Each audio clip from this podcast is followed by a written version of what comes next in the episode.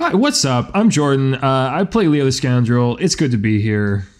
Hey, my name is Eli. I play Clara the Mechanic. What's up? It's good to be here. Hi, I'm Jory. I'm playing Shayna the Pilot, and it's good to be here. Hi, I'm Jillian. I play November the Stitch, and it is good to be here. I'm Jesse. I'm a scummy villain, and it's good to be here. Welcome to Many Realms.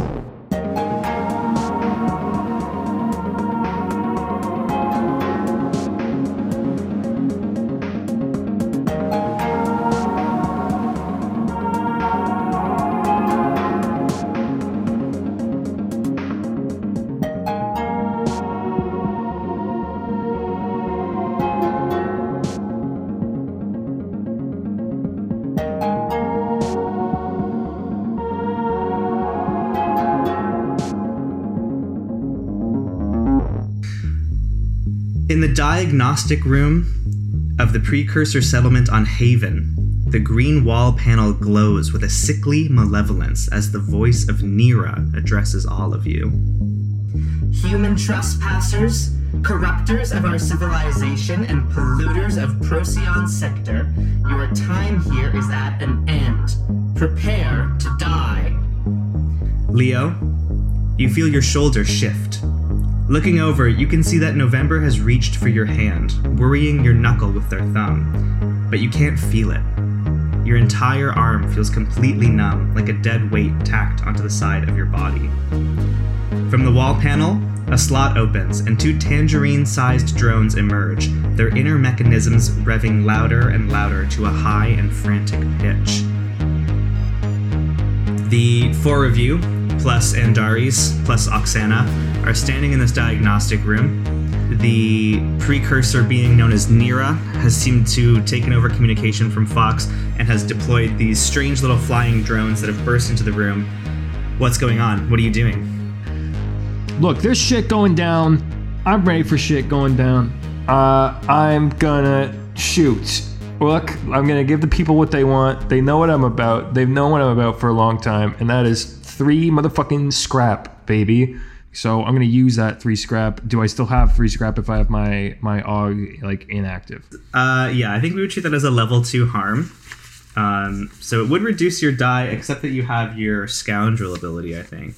Oh right, it treats it as level 1. So in that case, you'd still have 3 scrap. Haha, yeah, baby. And you said it's like 3 of these drones?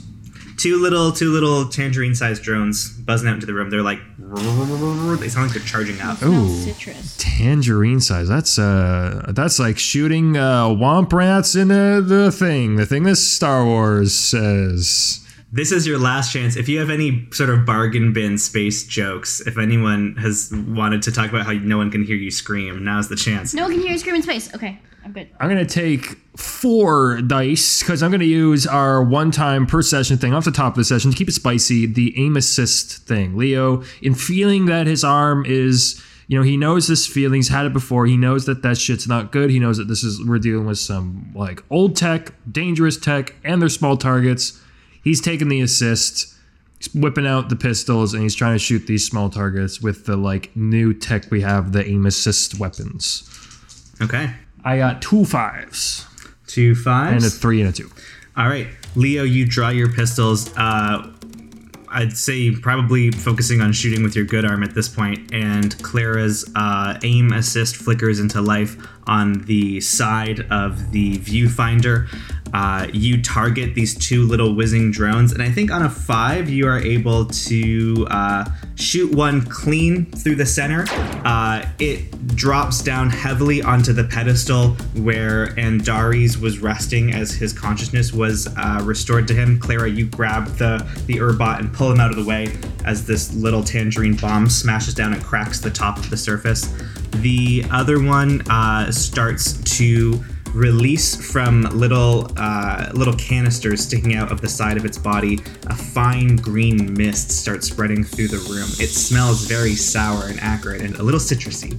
The door to the diagnostic wing was sealed when Fox led you in here to treat Andaris, and over the intercom you can hear Nira cackle and say, "Nice shot, but not good enough.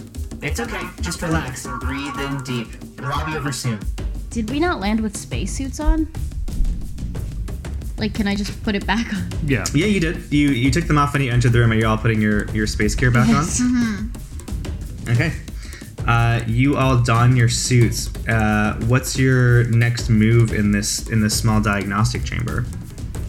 I'm going to threaten Jeeves. I'm hoping that she values Jeeves' life enough that I can bluff this. Yes. Whoa.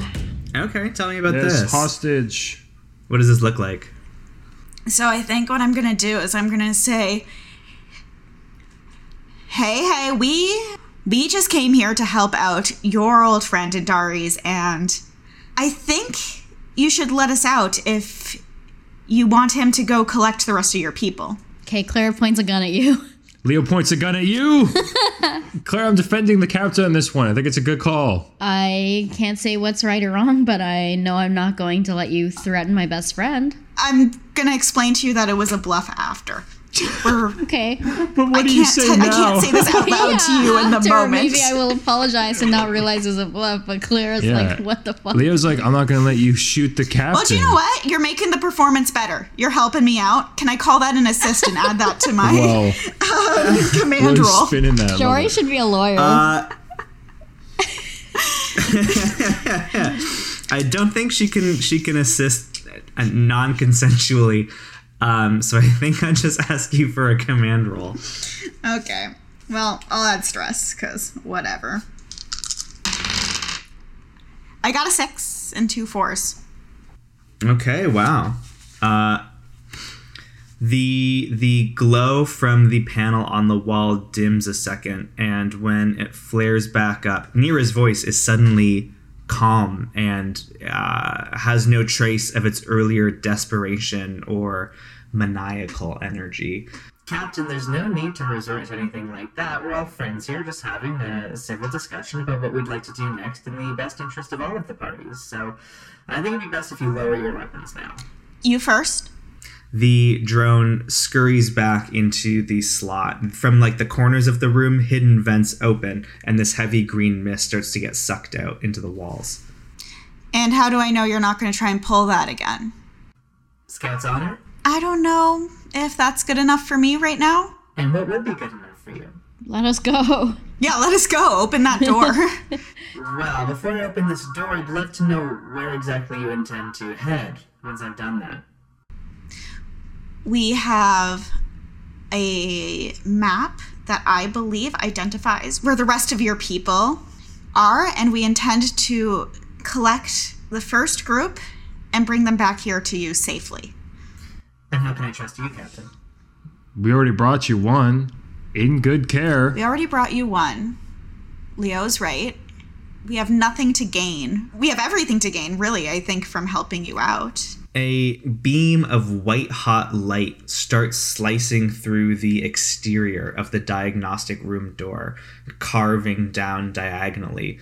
Bright molten sparks spray into the room, landing on your spacesuits as you back away from this intrusion. And after a few moments of carving, the door panel falls away, and you see another one of the same bots that attacked you earlier with a kind of Jeeves-sized head, but on a long, lanky metal skeleton. And this robot steps in and throws its arms out. It says, "Don't listen to her. I came as quick as I could. Come on, follow me. You're not safe in here." It's the voice of Fox, the precursor you met at the top of your adventure. I'm happy to follow Fox, I think, at this point. Dubious, but not dubious enough. I can... I'll follow the group in this case. Okay. As Fox leads you out of the diagnostic room and back into these long, featureless white corridors of the precursor Haven, he says, "Nira and I have equal control over this facility, and we both have access to all of the security bots, and sometimes it's a bit of a power struggle. I'm sorry that I lost access to you for a moment there. Are you all okay?" I think so. Nobody inhaled any of that stuff. Guess Jeeves is okay. I can't be hurt by organic compounds such as that, Clara. And emotionally, I'm a little bit unhappy with how that shook out, but I understand why you did what you did, Captain Silver. Thank you. We'll talk about this once everyone is home free, okay? Yeah, speaking of, how are we getting out of here? Fox says, well, I don't know if I would want to just take you back to your ship at this point. Nira absolutely will be able to control the exterior cannons, and if you try to take off and leave the surface of the planet before she's dealt with, I don't think your ship's going to make it past Atmo. How do we deal with the homicidal robot? You guys any good with tech? Am I any good with tech? Them, they're okay. Less than okay. We have a hack gun, though. It shoots hack. Oh, don't. I hold it at my side to make sure you're not going for it. What do you propose? I really hate to say this. I mean, over the centuries, over the millennia, I always thought that Nira could be reasoned with, that eventually she would be happy to see a precursor return home. But if this is the way she is now, and if we have Andaris back for good, I think we need to terminate her.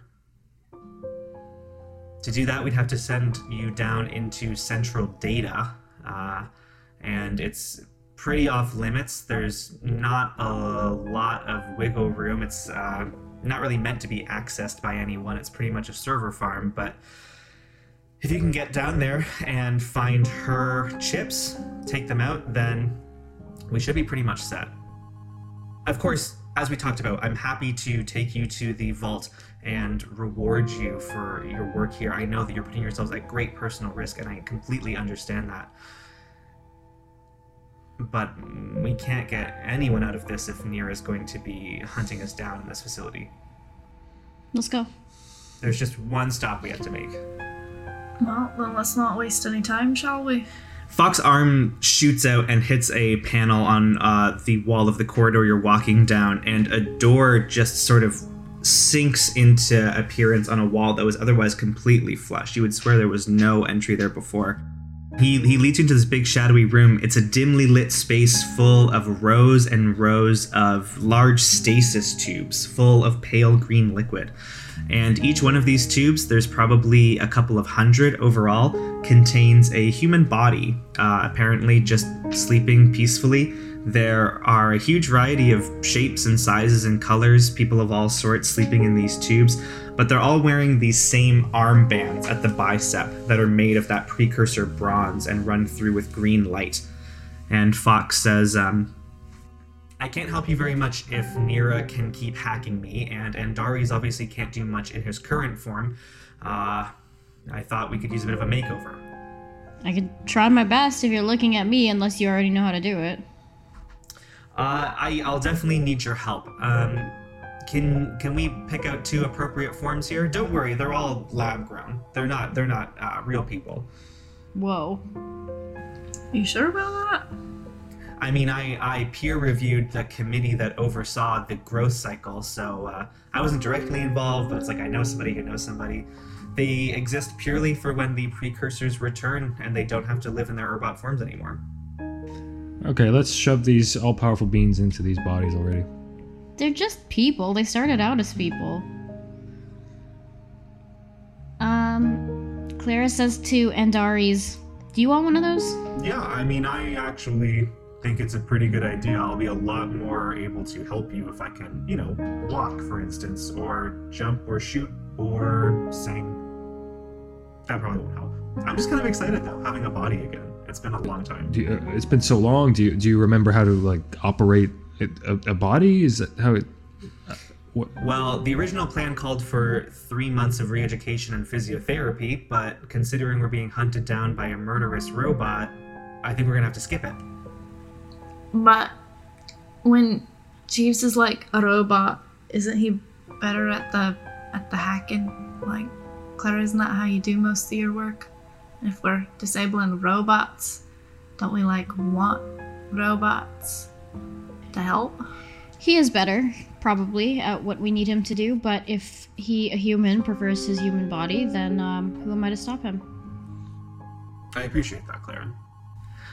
Fox has turned the power supply onto a terminal at one end of this room, and there is a stand sort of thing, like a you know how in, like, when old-timey scientists have those big, like, platforms with all the, like, gears and stuff? It's giving that. Yeah. And Fox says, okay, so I'm going to set this up. Can you all just grab a couple of these pods and use the terminal pads on them? Just bring them over.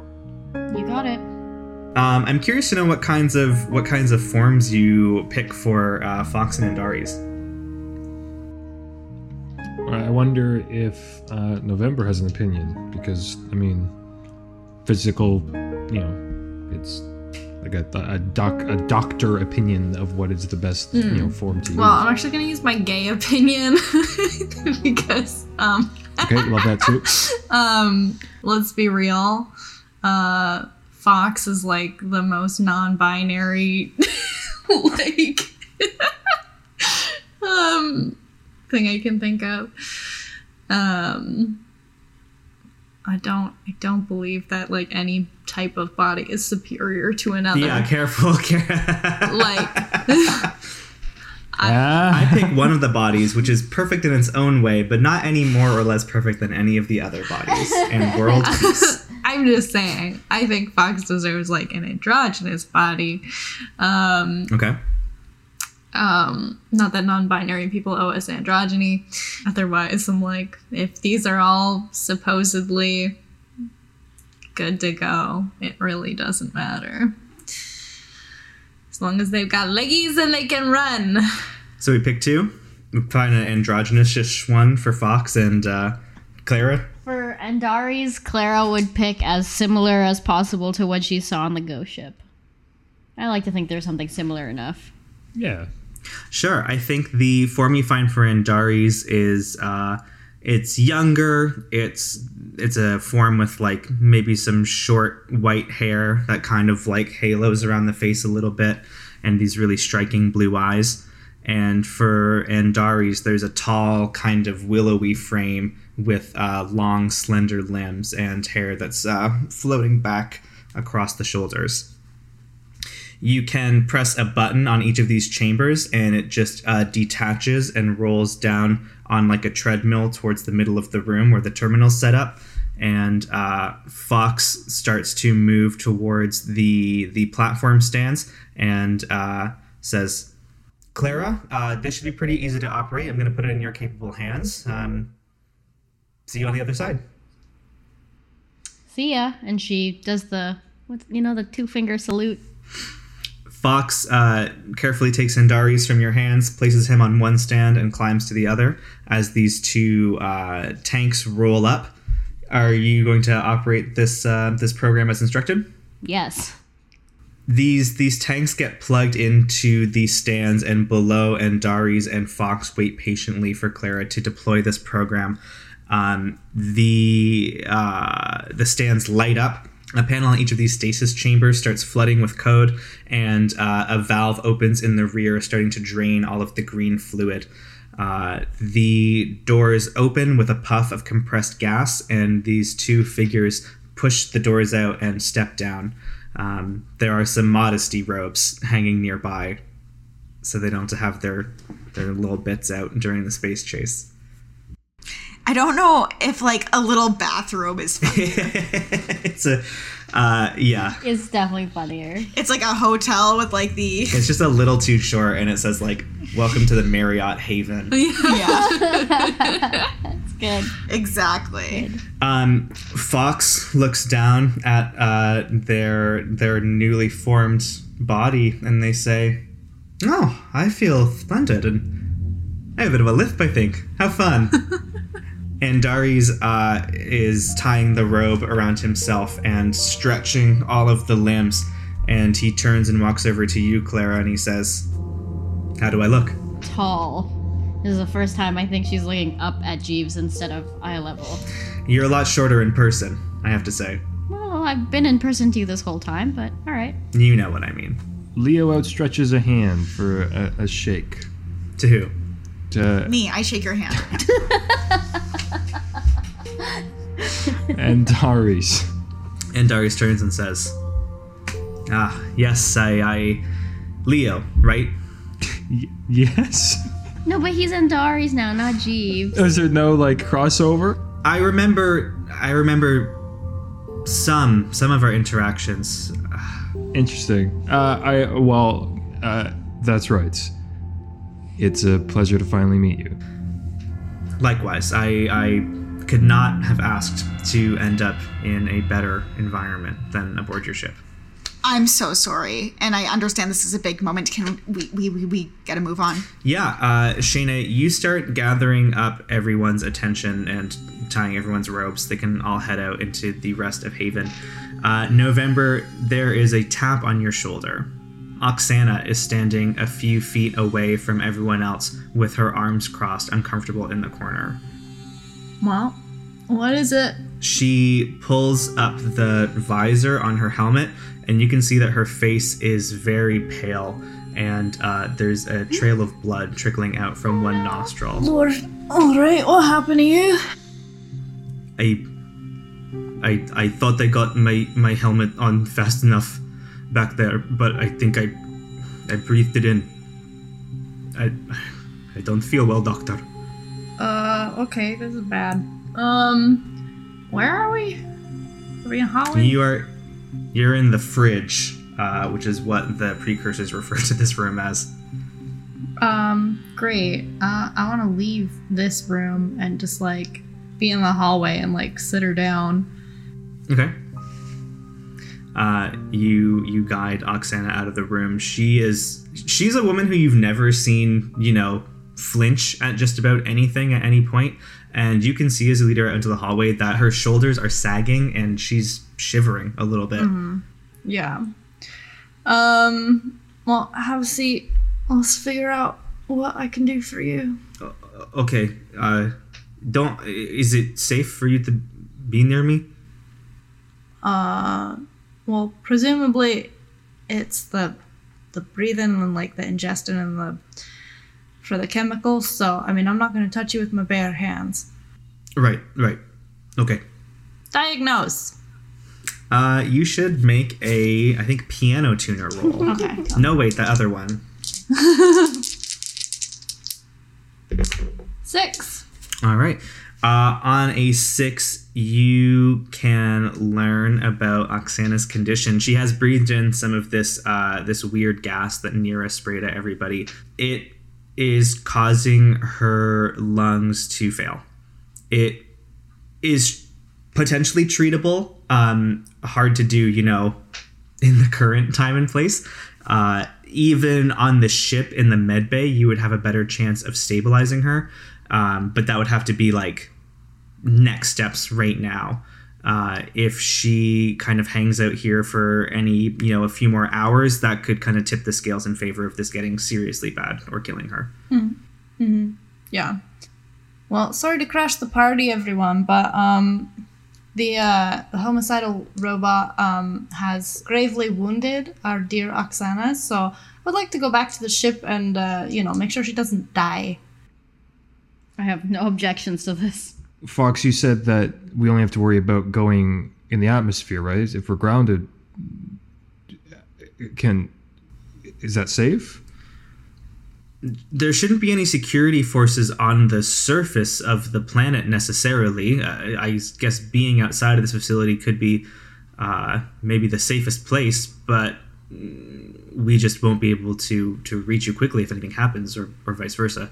Right, well, I'm not going to let anybody die here, so the rest of you try not to get hurt, pew-pew and all that, and I'll be doing my job. Oksana clutches at her arm and she says, November, if you just tell me where in the med bay, I can just administer myself. It's okay. You should stay here. I would like to keep an eye on my patients. You're absolutely not going back there alone if you need immediate medical attention. I think we should get you stable.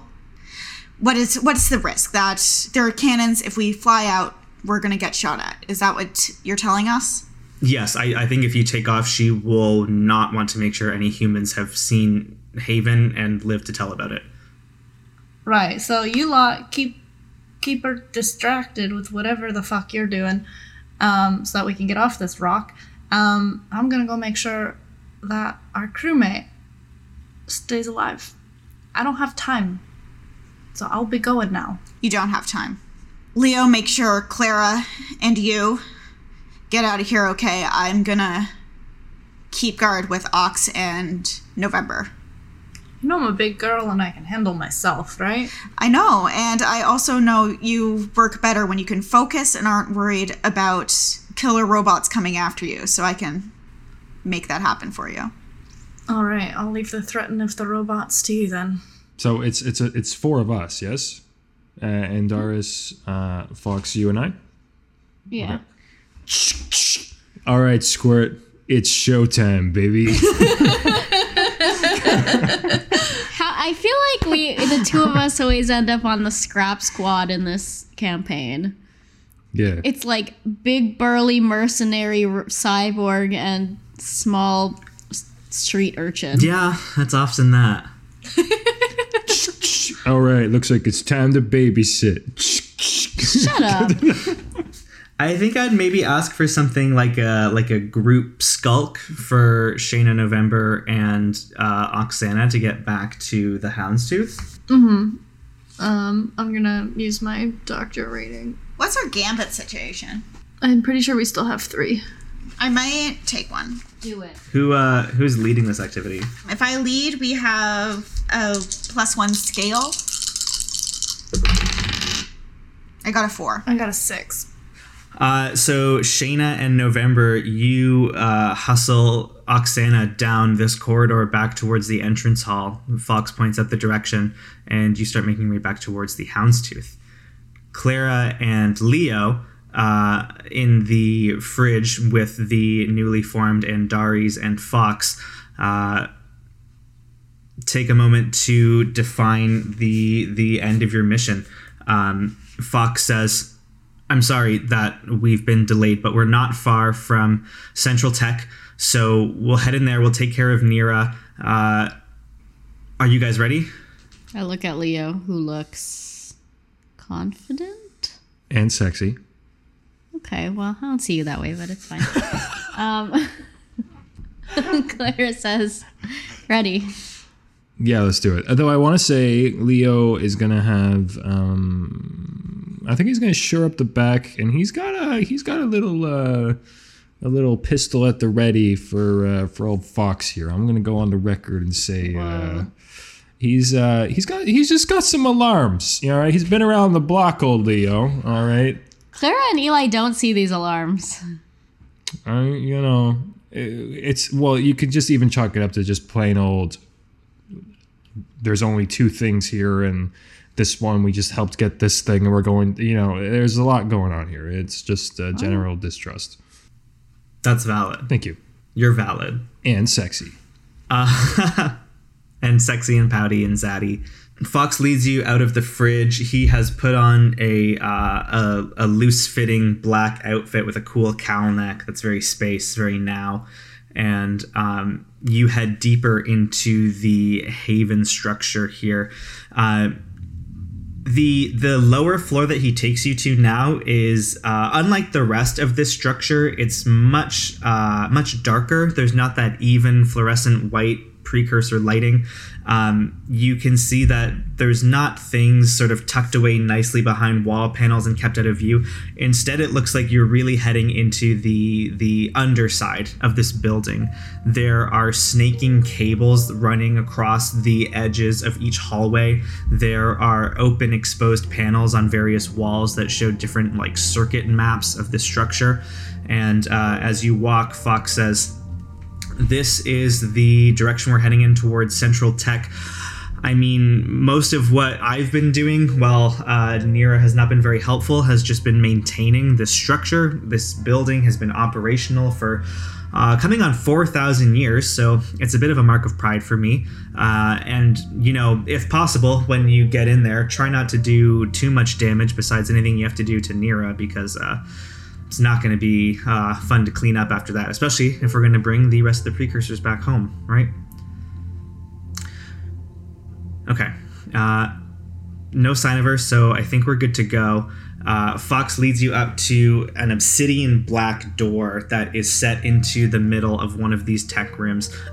There's no knob or any sign of entry, but he walks up and from his faceplate flashes a series of flickers of light at precise durations that form a barcode on the door, which then smoothly and silently raises up from the floor.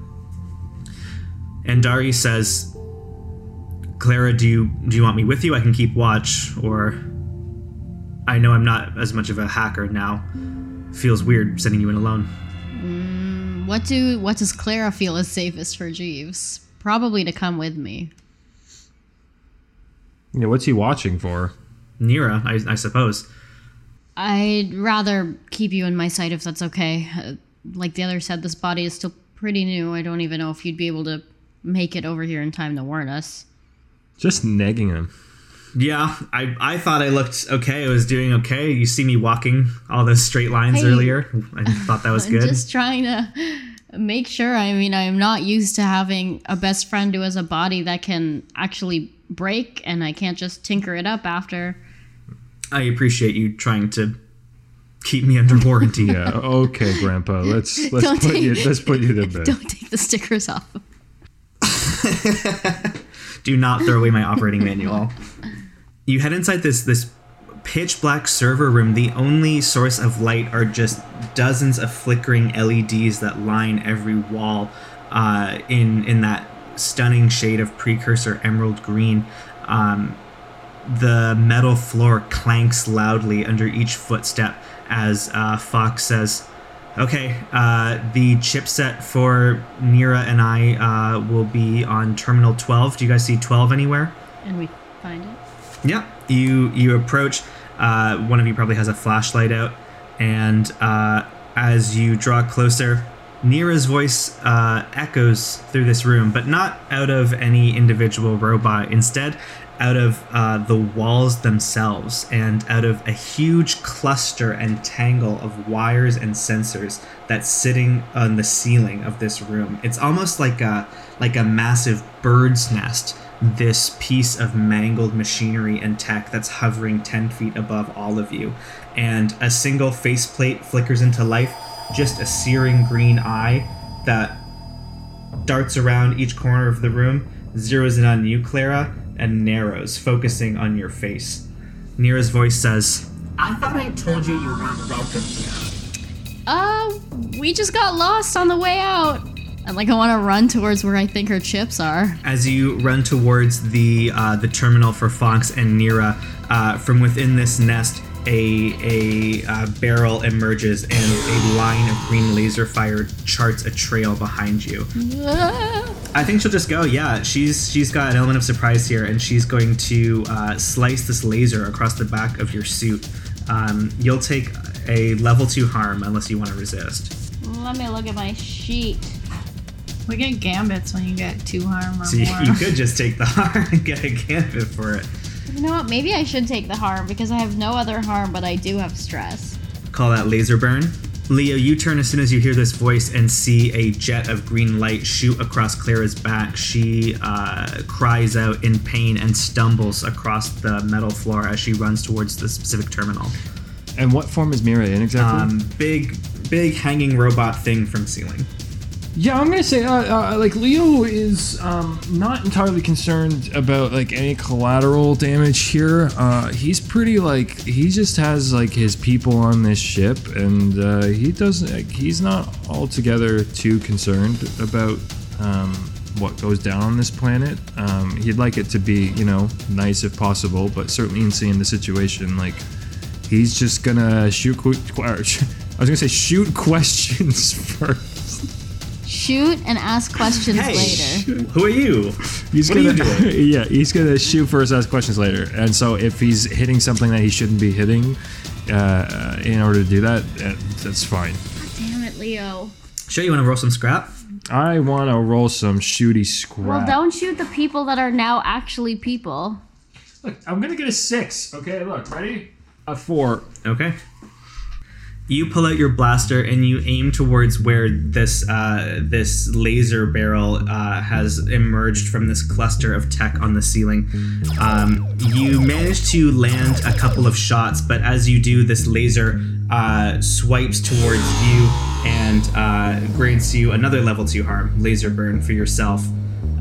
As it does, it cuts like a line of damage across some of these servers, and a shower of sparks spurts out onto Andaris, who yelps and dives to the floor looking for cover. Clara, you are a few steps away from the terminal here, and Fox is urging you to hurry as he tries to get Nira's attention away from their chipset. I hurry. I want to pull the chips out. Sure. I think this is pretty complicated Urtech, so I do think this will be a hack roll. Sick. I don't know if you know this, but I have a lot of that. You do? Yeah. And apparently we get a gambit from me taking harm. Also, did we get another one from Leo also taking harm? But yeah, that's how that works. Sick. Okay, well, I'm going to use one of those 2 gambits we just generated. One's a 6. Okay. Clara, you start disassembling the matrix of chips that powers Nira and her consciousness aboard the Haven superstructure. As you start to work, her green light just starts pulsing erratically as she looks around for the source of the damage, and she says, Who's doing that? Who's touching me? Stop touching me! I think she just looks up and sticks her tongue out at the robot like, get fucked. Get your filthy human hands out of my circuits. You have no idea what you're doing to me. It's really uncomfortable and I want you to stop now. Am I successfully going to unplug Nira? You rolled a 6, yeah, so. All right, so as she's pulling out the last of her chips, Clara coldly, because that's my trauma, looks at Nira in her big pulsing green eye and says, die, and pulls her up. The last chip is removed and the green light hanging from the ceiling fades to blackness before a new automated voice sounds through the hallways of Central Tech, and it says, consciousness compromised. Self-destruct in 10 minutes. Consciousness compromised. Self-destruct in 10 minutes. Let's go. Let's run. Don't tell me twice. Okay. Let's jump over to the Houndstooth. Shayna, you throw the doors of the ship open as November leads Oksana up the stairs of the gangplank. Ox is not doing so good in the whatever 20 minutes, half an hour it's taken you to emerge from the facility. Her breathing has shallowed. She is not walking as steadily. And Shayna, as you immediately try to clear a path to the med bay for November, you also hear that the comms on the bridge of the ship are going crazy. Can I make out what they're saying? Houndstooth, come in. What are you doing? This is Captain Shayna Silver of the Houndstooth. Who am I speaking to? It's Mosh. I've been trying to call Leo. Is his phone dead? Where's his Holly? They're below the surface. They might not be getting service there. What's going on? Do I know about Mosh? I feel like you didn't tell me. No, I don't think I did. Was it like a secret? Yeah, he didn't tell me that this was that we had this backup. So, because I think it was a little bit. It was behind my back. I'm trying to remember now. I feel like it was like a little bit behind your back, somewhat intentionally. Yeah, I don't think you're like you're not respecting my authority lately, and we'll go through that in the performance review, the exit interview. Yeah, well, I did come to your face and basically say that. So I mean, yeah. He's consistent. That's true. Leo didn't tell me that you were here.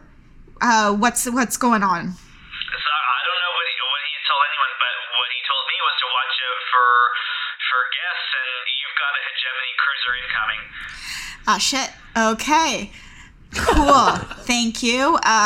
We are still waiting for the rest of our crew to finish up down below the surface. Can you distract them? As long as you can manage. You better get Leo out of there, okay? I'll do my best. Yeah, Mosh is my bro. He'll hunt you to the ends of the earth if you let me die here, Shayna. You know? I sort of stocked up this campaign with like older men who are in love with Leo, yeah. And I feel like that was the right call, and it's turning out super good. Yeah. Mosh signs off from Aster wordlessly, and Shayna, you see through the viewport a blur in the distance as he pulls in to try to make contact with this hegemony cruiser. Behind you, November is working to bring Oksana over to the medbay door, throw it open, and get her on an examination table. What's going on medwise, Doc?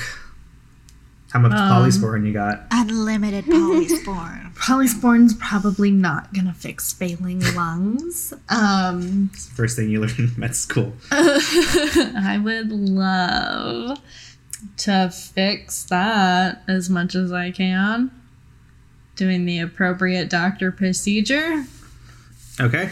I think that's a doctor-flavored roll then. I would also like to spend a gambit.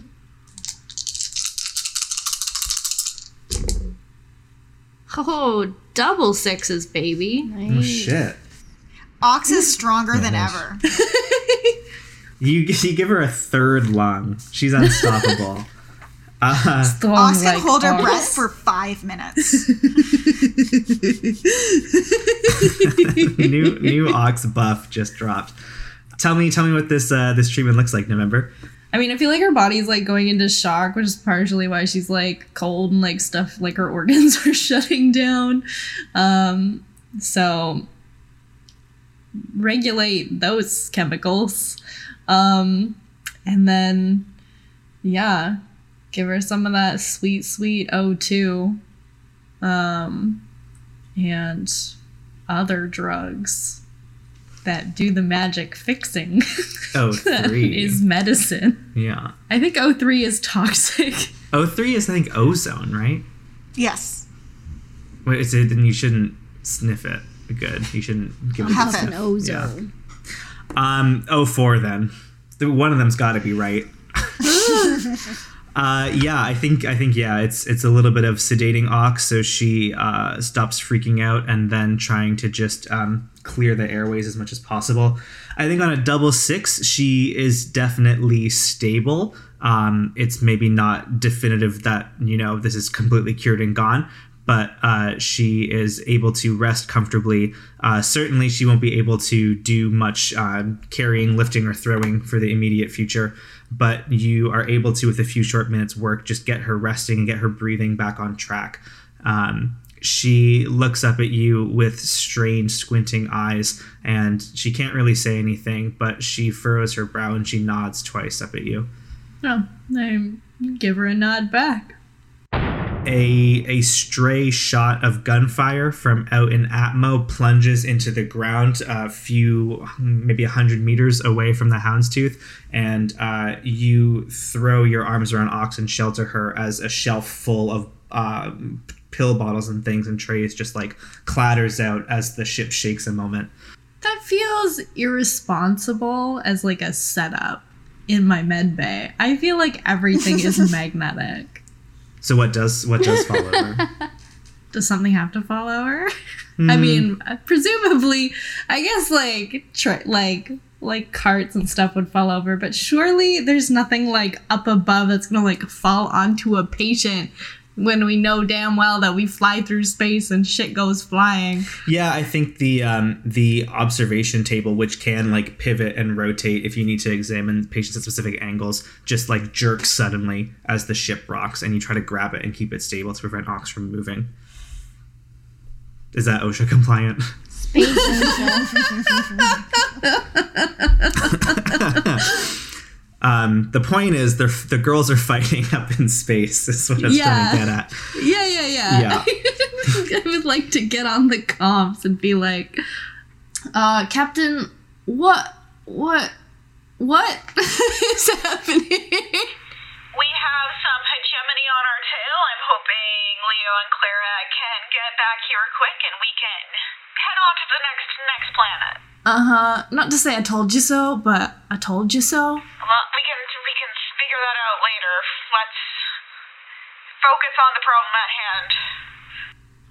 Let's focus on the problem at hand. Do I need to be worried about the safety of my patient here in this ship, as we are an unmoving target? We can We can be a moving target. It's a ship. I thought the homicidal robot was gonna turn us into target practice if we moved. Well, if it's either the Gemini up there or the robot down here, I stay low and am just avoiding some stray missile fire. I think we can avoid both. Shayna, will you make a helm roll for me as you try to strafe and avoid the friendly fire from this space battle as Mosh tries to keep this cruiser occupied? Absolutely. 5. Okay. I think that you are able to steer clear. It's not like it's constant gunfire raining down on the ship, but it does sprinkle now and again, and you're definitely not used to the weird and rocky terrain of Haven, so you try to pull up and enter like a pretty basic looping pattern just to make sure that nothing can get a good lock on you. On a 5, I think that you, in order to avoid a couple of shots that land pretty close, you end up a little bit further away from the door to this giant pyramid facility. So it'd be like a good minute to get back and land in front if you need to get there in a hurry to pick up Clara and Leo. Speaking of Clara and Leo, as you all tumble and spill out of the door of Central Tech, having erased Nira's consciousness from the entire building, Fox throws his hands out and he says, "Everyone, wait, stop. You got 10 seconds. We can't just leave." Sure we can. If we do and the facility self-destructs, then all of the data from this project, everything that is in place to allow the precursors to return to their home, will be completely destroyed. Well, if we all die here, no one's going to retrieve the precursors back anyway. Maybe you can disarm whatever subroutine Nira set up. You're supposed to be the world's greatest hacker, right? You only implied that, but... There's only like 4 people in this world. Yeah, and one of them's the world's greatest hacker, and one of them's Leo. The world's greatest scrapper. Andaris says, "There's absolutely no time for that.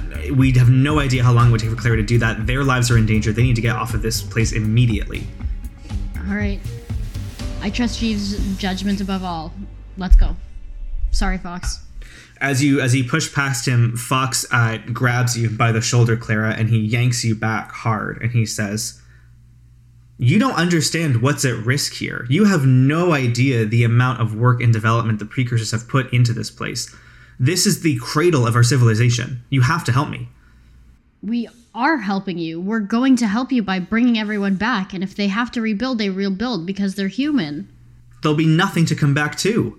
There'll be no way to restore their memories, to give them new forms. Is it as simple as, like, it's basically just going and switching it off? Is it an involved process? Fox doesn't know. Fox doesn't know? You don't know how to shut it off? You don't even know where to go? We don't have a self-destruct protocol. Nira set this up herself. Leo's gone. Leo's going back. Leo's seen a... planet implode. Whoa. And like a mass, you know, genocide, I suppose. So and that was like obviously something that is unbelievably weighed heavy on him for a number of years. But okay, so Fox physically is holding Clara, so you're just like, bye. Well, at hearing what is at stake and the amount of time that's there, I think it's very much a tunnel visioning of, like, I mean, that's a chance at some level of, and whether it's a twist or not, it's like some way to potentially redeem, which is like a once in a lifetime opportunity, if that. So he just breaks into a sprint going back, not knowing how to turn it off, hoping that he'll just figure it out. Huh. Ugh. Yeah, Clara thinks that's pretty selfish. Not just to leave me to die. I'm not leaving you to die, Emma. You could still go. He was physically holding me, I just said. Because he wanted us to go and defuse it. I'm going to go do that. Oh, you're defusing it. I'm not leaving. Is that what you thought? Yeah, I thought you were like, fuck you, you're dying. It very much sounded like you were just running out of the building. No, I'm running to go turn it off. Wait, Jesse, you also thought what I thought, right? No. I was running towards the fiery building, guys. You misunderstood. What? Clearly, yes. I said that it has the trauma of a planet exploding. Yeah, I got it, but I thought you were like, I don't want to trauma. I do not see. I leave. No, he's running into the burning building. Okay, he's going back into the complex because because he doesn't have time for the bickering and he doesn't know how to turn it off and he's going. Okay. Claire will go with you. I mean, you're definitely catching up, but yes. Yes, Claire catches up. Okay, well, I mean, we gotta roll against each other here. I'm pretty fast, probably. So shut. You know what? Can that adrenaline thing help me? And how long does it last? It would probably last for 4 hours, and it would remove the harm penalty from your arm. You get use of. Your I'm boom. I'm on the go. I'm Mad Maxing, spraying my face. You should pick me up and take me if you're gonna. It's not a matter. Sprint. It's not that cerebral. It's entirely instinctual and emotionally charged. It's like this is this opportunity. It's very fleeting, and it's also like cataclysmic, and it's like this needs to happen. Okay, that's fair. I think Clara will kind of shove Andaris towards the direction of the exit and be like, gotta go with him. I did say that this is the most I could hope my single life would amount to. And I run after you. I know you mean one life. I'm gonna die alone. My bachelor life. Why? How does this always end up with you two in a scenario?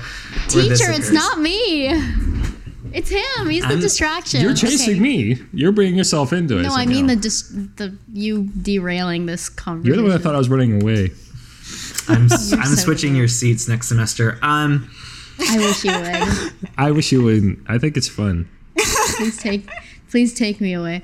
Alright, I follow after Leo. The look on Andari's face is truly like haunted and awash in despair as you tell him to leave and turn around and head back into Central Tech. Clara, he stares at you, wavering for a second, his hands visibly trembling, and then he turns and just begins striding out of the structure, making his choice. Fox, though he's a robot, breathes a heavy sigh of relief and says, oh no, he's a person now. Canonical. Duh. Fox, who is in a beautiful androgynous body, heaves a beautiful androgynous sigh of relief and says, you know how androgynous people sigh, I'll tell you. Famously. And says, thank you, Clara. You've made the right choice. Do you have any idea where we should start? Were you running with... I guess I'm going to follow Leo.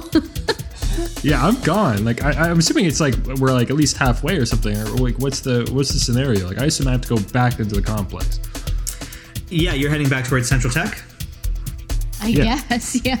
I'm like, Augs at like 110, like... Everything is cranked. I'm ready to fucking die if is what it takes to stop that. Okay. Clara and Leo and Fox head back into Central Tech, where the slumped over, weird, like nested mechanical corpse of Nira is still suspended from the ceiling, and where the laser fire from the earlier battle still kind of smolders around the edge of some cables in the corners of the room. Fox says, well, this is obviously programmed into the building systems, so we need to interface with those. If I were not in this meat body, I could probably do that a lot faster. Maybe missed an opportunity there. I feel like if I arrive ahead, I'm already like anything that looks like to Leo off. Ripping cords, pressing things. Ripping cords? Okay. I'm trying to turn the thing off. And it's, you know, I don't have a gun that shoots hack. So my hands are hacking their way through cords and shit. Like, I am okay if I cause more harm than good in the initial thing. Well, I definitely think you would. Clara, you run in and see Leo with a surge of adrenaline yank a panel off the wall, and a cord snaps, and suddenly all of the power to this room gets cut off. All of the LEDs turn black, and it's almost pitch black inside this room. Leo, I need you to find a flashlight and look for anything that looks like a computer terminal. It'll be something with a keyboard. What kind of would look pretty epic here to set the scene is I'm going to say I have like a flare, and I shoot a flare, and it's like that. You shoot a flare? Dim red. Yeah. Or maybe more like rather than shoot a flare, it's a snap it. Maybe a couple glow sticks, something like to that effect. Something that is like maybe the glow stick side. It's like we have multiple, like if we get lost on a mission that we can like do our breadcrumb trail. But since we didn't have to do that here or really ever, it's just like 5 of them and I just toss them around the room. With a crack and the hiss of some liquid bubbling up as this fluorescent liquid meets the chamber where it gets exposed to the light. Suddenly, Leo's face, cast in eerie blue shadow, appears with sparkling, energetic eyes leering down at Clara as he rips a few and chucks them around the room. Fox is scrambling on his hands and knees and looks up when he sees the light come in and says, "That's a bit better. Consciousness compromised. 8 minutes remaining. Go find a terminal. It'll be like a computer. Anything that has a keyboard will work." I go to try and find a terminal. I go to try and find a keyboard. Yeah, I think it takes a good minute of searching in the dark, but you eventually locate a terminal at the rear of this room. Call Clara. Beckon her over. Clara says, "My theory is that somewhere in this room there should be more chips, other consciousness. We can hopefully plug it in blank and trick the system into thinking there is a consciousness managing the thing." So sorry, you just think that they're like, there should be someone more in the room? We're just like a random personality type of thing? Clara's just making shit up, okay? I mean, or no, Eli's making shit up. Clara is properly theorizing, but I'm trying to sound legitimate. You do. Clara's theory is if I wipe a chip but put it back in, it'll, like the fact that it's physically registering a drive will stop it from blowing up. Okay. Even though there's nothing controlling the systems. Okay, so I just need to find a chip? Yes. Fox, I like this is very cool. Fox stands up and he brushes some dust off his slacks and he says, "That's actually not a terrible idea, except that Nira and I were the only consciousnesses permitted to be uploaded here to operate the facility. But you still have Andari's old body, right?" Yeah. Did we physically take that with us? No. I'll have to go get it, but just what is it? I guess it's in the fridge. Well, if it still has a backup of the Andari's data cluster, then we can upload it and we can... Clara's right. Trick the facility into thinking that Fox and Andaris are 2 consciousnesses ready to operate. So the self-destruct won't need to be triggered. Leo turns to Clara. Do you think that'll work? Yeah, I think so. Go run and get his body. You know what it looks like after all these months.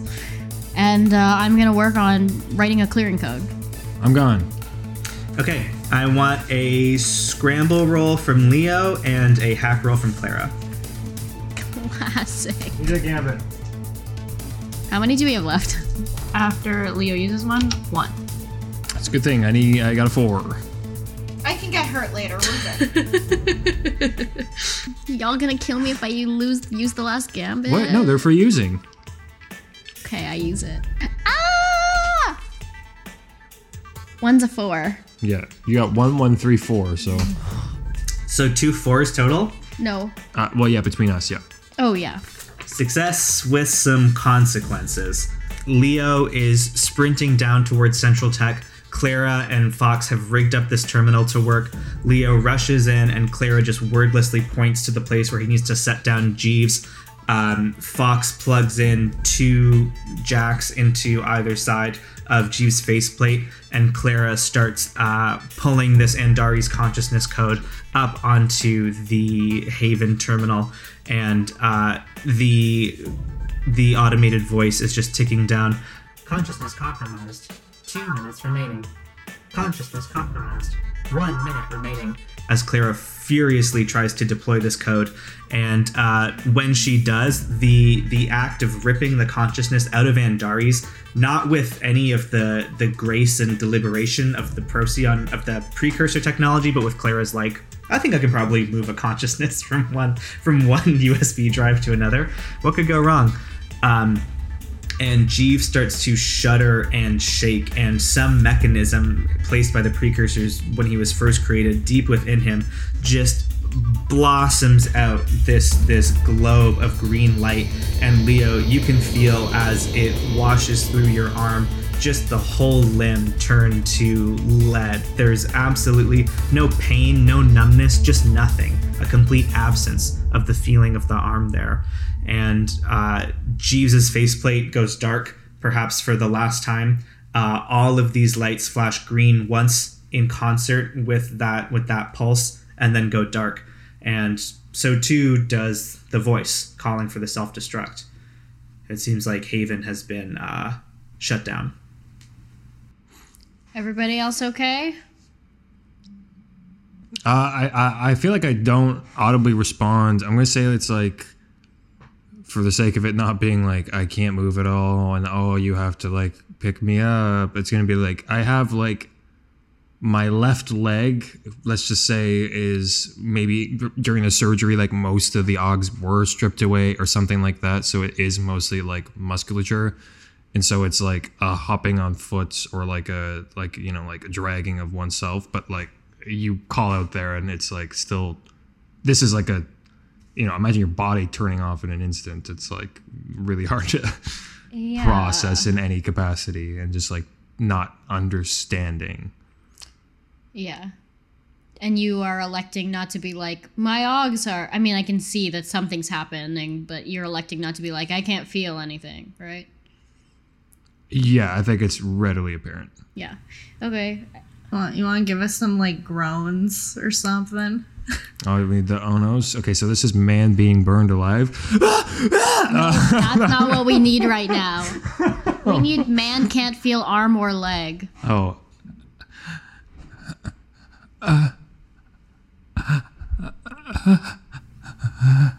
There you go. Yeah, that took me there. You can also use that for... Spirited Away, No Face.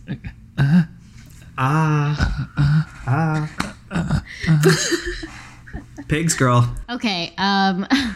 From the cockpit of the Houndstooth, you can see three figures, and one in the middle, clearly being supported by the other two, limping to the extreme.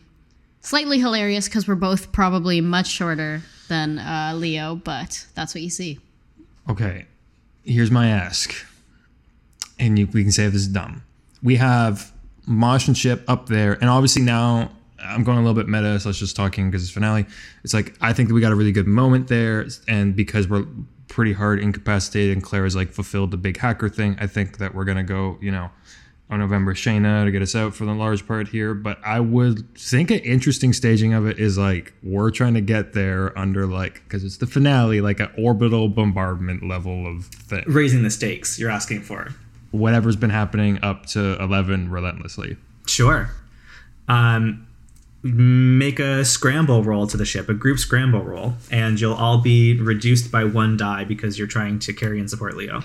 Did this EMP blast generate another 2 harm and therefore another gambit? Would I call that harm? Well, it's certainly not healing. Unless. It would be a level 2 harm, and because you have those both filled up, we'd push it to level 3. Okay, I buy that. And so you would get a gambit.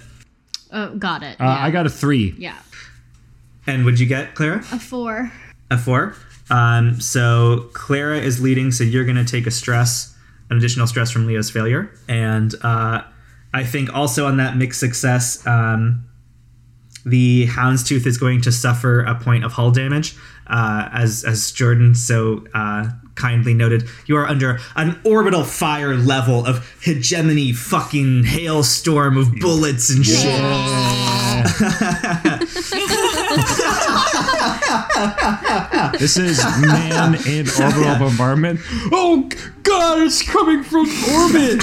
Oh my God. Somewhere like a Finnish power metal band starts playing as Clara and Fox just drag Leo up onto the lounge. This is all happening within like minutes, so November is still like getting Oksana comfortable. Shayna has just hung up with Mosh, who she sees like dog fighting and just trying to wheel around and use the tiny size of his shuttle as a distraction against this hegemony cruiser.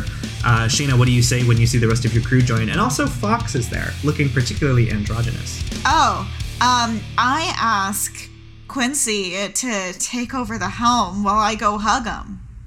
Absolutely, Captain. Any particular orders or just stay alive? Stay alive. Shoot the baddies.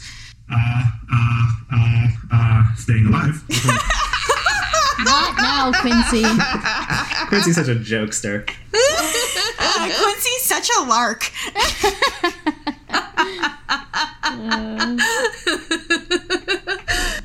Yeah, Shayna, you sprint over to Leo and Clara and Fox. I can't believe I let you guys get a third robot. I guess it's not really a robot anymore, but like that's insane. Hey, two of them are human now. Yeah, we've actually lost our robot. We're down to one robot. Yeah, and that one robot lost. You turned all the robots in. Wow. There's something's happening here. But Quincy, who is still a cube and will stay a cube, starts bringing the Houndstooth up further away from the surface of the planet, and he tries to loop around and try to get the Hegemony cruiser in his view, and as well as Mosh's shuttle, which is just kind of zipping around. You can see through the viewport that Mosh's shuttle has sustained some damage. There's a plume of smoke trailing out from one of the thruster couplers, and over Aster, Shayna, you get to hear the voice of Lieutenant Thrace. Commander Thrace, I think. Commander Thrace says, "Surrender immediately. Silver." I want to say no you, but I won't. Yes, Dory, please, no. I'm begging you. Is this why you were at Pharma's party? You were stealing the directions. Honestly, unrelated. But it worked out. How have you been? Could you stop shooting us, please? You are a traitor to the entire hegemony. Surrender or you'll be killed. What's his ship looking like? What am I up against? A hegemony cruiser. I would say it's 150% the size of the Houndstooth and kept in a lot better condition through government money. You do have Mosh, who is over comms also, being like, really running out of gas here. I think I saw Leo from orbit. I think how's he looking? Don't forget, we have a lot of moxie. Yeah, so they have money, but we have moxie, and what's worth more? And gusto. We have gusto, we have gumption, we have chutzpah. Yeah. No, you guys didn't level up enough for gusto, I think. Do we at least have chutzpah? Well, we got the other stuff. We got the other stuff, yeah. I'll tell him straight up, there's not much left there. Most of the intelligence is elsewhere. Where is elsewhere? Well, that's too easy. Between you and me, even if you did surrender, you would never make it to trial. Traitors have no place in the hegemony or in Procyon Sector. Okay, so I guess I won't surrender. That's a great tip. The hegemony cruiser starts opening fire on you. Yeah, I think I want to thank Mosh for his help. I don't know if what can he do? Like get behind them maybe and provide us some cover, but I don't want him to be in the line of fire. Okay. I want to try and do some cool stunts and avoid the blast and maybe hit him back. I would say some of the things you have are like you have a co-pilot, which you haven't had recently, which is like Quincy has a 4 helm rating, which gives you a totally separate avenue to man the guns yourself if you want. Mm-hmm. And I have +1 to fire guns. Cool. And you also have Mosh, who is able to I don't let NPCs assist. But definitely would help make it doable. Like, could this be a group helm roll to pull off some kind of maneuver? Sure. This would be a great time to use your once per session +1 in prowess. Yeah. So then I get a +1 for Keen Eye and a +1 for that, giving me 5 dice. Okay. I am going to give Quincy a helm roll just to see if he manages to avoid any ship damage while you're doing this weapon stuff.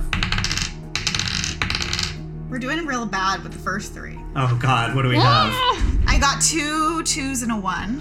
But we got 2 more rolls left. Oh, real bad. Big money, no whammies. Yeah.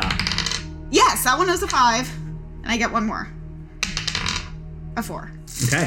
Quincy for Helming rolled a 5 as well. So we got two 5s coming in. I think this is our final. This is our final kind of situation. This is Shayna Silver doing what she does best, living large, flying her ship in the face of the oppression, corruption, and conspiracy of the galactic hegemony. Shayna, you have friends that you've made on your adventures, friends that Leo has made on his adventures, several friends that Clara stole and kidnapped on her adventures. All supporting you in this moment as you man the turret. I don't know if you have hope of taking the ship out, but I think on a 5 you can definitely make an escape or explode yourself into it or whatever it is you want to do. Tell me what this final move by ace reckless pilot Shayna Silver looks like. Yeah. Well, I think what it is can I at least knock out an engine and maybe like stall him there for a time? Yeah. Sure. So that's what I think I can do with my 5 is like knock out their engines. They're stuck, like having to repair that damage, which gives us and Mosh enough time to jet. I think it's very fast. It's like a spray of gunfire. Quincy is able to see the opening, and I call to Mosh to tell him to retreat, and we blow past the hegemony ship and make it out of range of their radar as quickly as we possibly can. The Houndstooth slips into the back hyperspace lanes of Procyon Sector, but this time they're not carrying a stash of loot. In fact, they skipped the vault and got no loot. They are not carrying Luna Squad merch or random goods they stole. They're carrying the seeds of a civilization, of the precursors who have been long dormant in their home on Haven. And with Andaris and Fox aboard the ship, the Houndstooth is the best shot that the precursors have of revitalizing their community, of reimagining their lifestyle and restoring all of the urbots that are scattered across the width and breadth of Procyon Sector. Though the future of the crew is unknown, though they've suffered some significant losses and challenges along the way, they have potential and they have hope, maybe for the first time in a long time since they started their journey. And Procyon Sector awaits. Thanks for listening to Houndstooth, our scum and villainy campaign. We've got an epilogue/debrief episode dropping soon to wrap up our time with these characters in this world, and then Many Realms will turn its gaze to new and mysterious endeavors. As always, we hope you'll join us. Stay tuned for more on that soon. As well, we wanted to give a heads up that for the time being, we'll be shifting to a monthly episode drop instead of every other week. This is just to help us balance our workload and make sure we're making these episodes for you in a healthy, sustainable fashion. You'll still get all the wonderful, wacky realms you love, but we'll also be able to keep a more reliable release schedule. Check our socials at The Realmscast for more info on this. I've been your GM, Jesse, and it's good to be here. See you soon.